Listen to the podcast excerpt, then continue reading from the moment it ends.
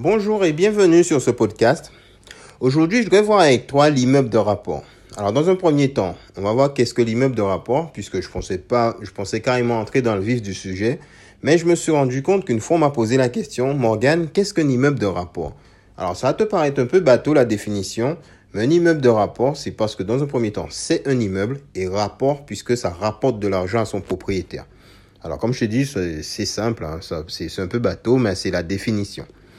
Alors, faut savoir que je me suis pas toujours positionné sur cette stratégie, puisqu'au départ, je sais pas si tu as vu la vidéo, initialement, je voulais me positionner sur des parkings, parce que j'avais peur, j'étais vraiment, euh, je veux pas dire frustré, j'allais dire frustré, mais pas frustré, j'avais vraiment peur, j'étais inquiet quand on me parlait d'immeubles de rapport, parce que tout de suite, je voyais un building, je voyais vraiment une montagne, quelque chose d'énorme.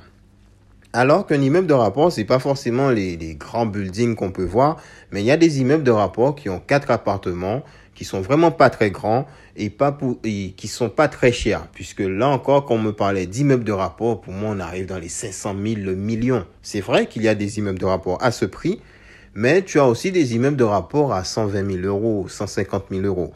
Mais bon, je vais pas, je vais pas m'étaler là-dessus. Mais il faut que tu saches, j'ai pas toujours été friand des immeubles de rapport. Aujourd'hui, je ne vois que ça. Mais je ne vois que ça. Pourquoi? Puisque j'ai participé à des séminaires, je me suis formé. Et en, en faisant toutes ces démarches, ça m'a vraiment donné des clés. Et ça m'a permis vraiment ben, d'ouvrir, ben, j'ai envie de dire, de, de casser mes croyances. Et aujourd'hui, ben, je vois que ça. Je vois que les immeubles de rapport. Ça m'intéresse même pas d'acheter des appartements à l'unité. Alors, pourquoi ça m'intéresse pas? Puisque l'immeuble de rapport, ce qu'il faut savoir, dans un premier temps, ça te permet d'augmenter rapidement ton patrimoine. Alors pourquoi ça l'augmente rapidement? Puisque dans l'immeuble, ben, tout de suite, tu retrouves 4, 5, 6, 8 appartements. Ça dépend ben, de la grosseur de l'immeuble. Mais sur une recherche, sur un financement, tout de suite, tu deviens propriétaire de plusieurs appartements. Et là, vraiment, c'est vraiment un gain de temps. Puisque si toi, aujourd'hui, tu es peut-être propriétaire de deux appartements dans différentes copropriétés, ben, tu as fait deux recherches. Tu as été chercher deux financements. Tandis que l'immeuble de rapport, c'est un financement et tu as tout de suite six appartements. C'est une recherche, tu as six appartements. Du coup, il y a moins d'efforts. Alors, c'est vraiment pour moi, c'est essentiel puisque ça permet d'être beaucoup plus efficace dans la construction de son patrimoine. Et puis, un autre point qui est important, c'est la copropriété, puisque je te parlais tout à l'heure des appartements où, euh, ben, que tu dans différentes copropriétés ben toi, tu es plus dans une logique euh, d'investir, c'est-à-dire tu ne cherches pas forcément à avoir des lieux euh, nickel, nickel. Je suis pas en train de dire que tu es marchand de sommeil, mais là où des propriétaires qui sont qui ont leur résidence principale, eux, ce qu'ils recherchent, c'est avoir une belle façade, c'est avoir une belle toiture avec des matériaux de, de qualité au top. Toi, c'est pas ce que tu recherches. Tu recherches vraiment de la rentabilité. Tu cherches vraiment à pouvoir louer le plus cher que possible et avoir un rendement, un retour sur investissement. Mais eux, ce qu'ils ont, c'est leur résidence principale. Eux, ils sont dans le confort. Eux, c'est le confort qu'ils recherchent. Ils sont pas intéressés par, par ton investissement ou tu, tu veux optimiser. Alors, du coup, si les propriétaires valident certains travaux, que tu sois d'accord ou pas, tu vas devoir suivre puisque la majorité des propriétaires sont d'accord pour ces travaux, ben, tu devras mettre la main à la poche. Tandis que sur l'immeuble de rapport, tu es libre, tu es le seul capitaine à bord. C'est-à-dire si demain tu veux, euh, pas, demain, l'année prochaine, tu veux refaire la peinture des parties communes, ben tu, vas faire ta peinture l'année prochaine. Si tu estimes que ben, c'est la semaine prochaine, tu feras ta peinture la semaine prochaine. Tu es vraiment libre euh, de manœuvrer comme bon te semble sous ton immeuble de rapport. Et pour moi, vraiment, c'est vraiment une tranquillité d'esprit. C'est vraiment les avantages nécessaires pour investir dans l'immeuble de rapport. Après, ce qu'il faut que tu saches, c'est que l'immeuble de rapport, il y a moins de concurrence. Parce qu'aujourd'hui, tu veux faire un investissement locatif, ben, tu vas chercher un appartement, tu vas te dire oui, il me faut un appartement, mais tu seras en concurrence tout de suite avec des familles, avec des célibataires qui cherchent à, se loger, et tout de suite, ben, j'ai envie de te dire, les biens vont passer sous ton nez puisque lui, il avait peut-être, je sais pas, plus de revenus. Mais quoi qu'il en soit, tu seras en concurrence directe avec des personnes qui cherchent à se loger. Tandis que toi, tu n'es pas dans cette démarche, tu cherches à investir. Tandis que sur l'immeuble de rapport, ben, il y a beaucoup moins de concurrence puisque c'est pas monsieur ou madame tout le monde qui cherche à acheter un immeuble de rapport. Mais c'est vrai qu'il y a moins de concurrence, mais les gens en face, ils sont plus formés. C'est-à-dire, ils connaissent les rouages, ils savent ben, les spécificités que l'on doit retrouver, les questions à poser sur un immeuble de rapport. Alors vraiment, moi, ce que je t'encourage à faire, c'est vraiment de te former. Si tu es intéressé par l'immeuble de rapport, il faut vraiment te former pour vraiment avoir tous les tenants et les aboutissants pour faire une bonne recherche et ne pas se rater. Après, ce qu'il faut que tu saches aussi, sur l'immeuble de rapport, tu as trois stratégies de possibles. Alors, dans un premier temps, tu as l'immeuble loué, tu as l'immeuble mix et l'immeuble vide avec travaux. Alors, l'immeuble loué, comme son nom l'indique, c'est un immeuble où tu as déjà tous les locataires en place.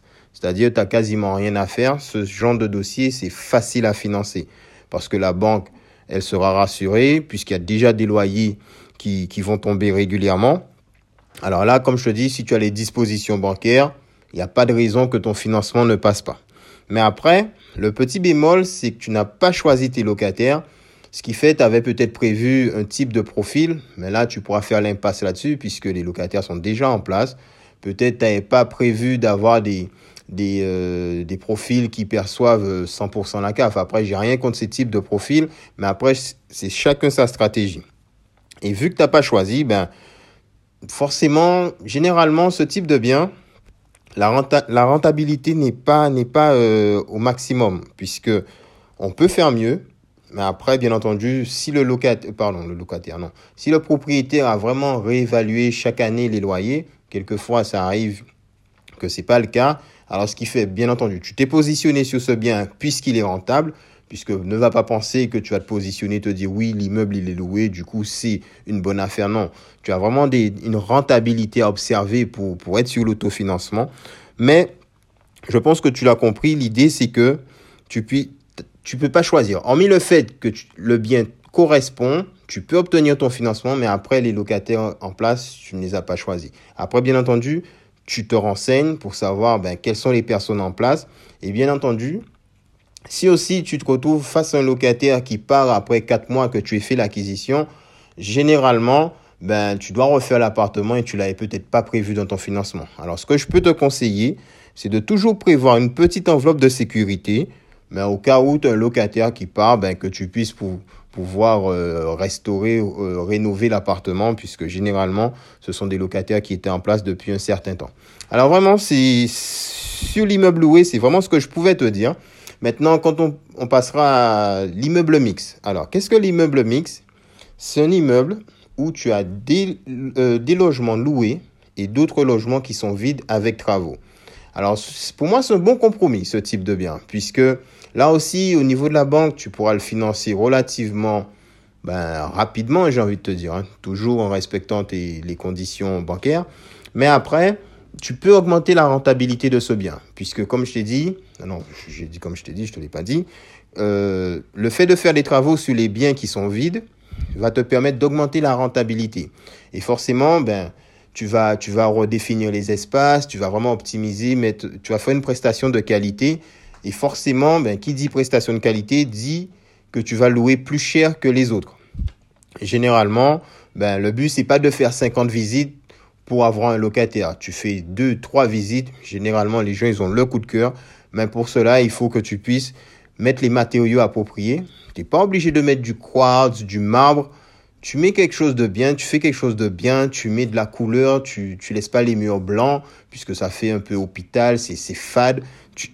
Tu, optimises, tu augmentes la valeur perçue de ton bien. Et là, vraiment, le but, c'est vraiment d'augmenter la rentabilité de ton bien. Après, les locataires en place, ben, c'est un peu comme l'immeuble loué.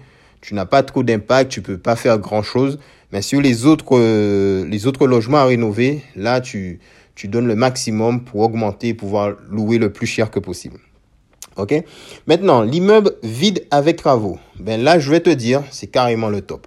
C'est le top pourquoi? Puisque tu fais ce que tu veux, tu fais comme tu veux. Tu te laisses aller. Là, ben, tu peux redéfinir les espaces en fonction des, euh, des locataires que tu, que tu cibles. C'est-à-dire, si tu es dans une ville où il y a des étudiants, il y a peut-être une usine à côté, ben là, tu vas vraiment faire les espaces en fonction de ta cible. Et là, tu pourras donner libre cours à ton imagination. Tu fais les choses bien. Tu, s'il faut, tu, donnes les recommandations aux artisans. Tu fais les plans. Tu fais tout ce qu'il faut.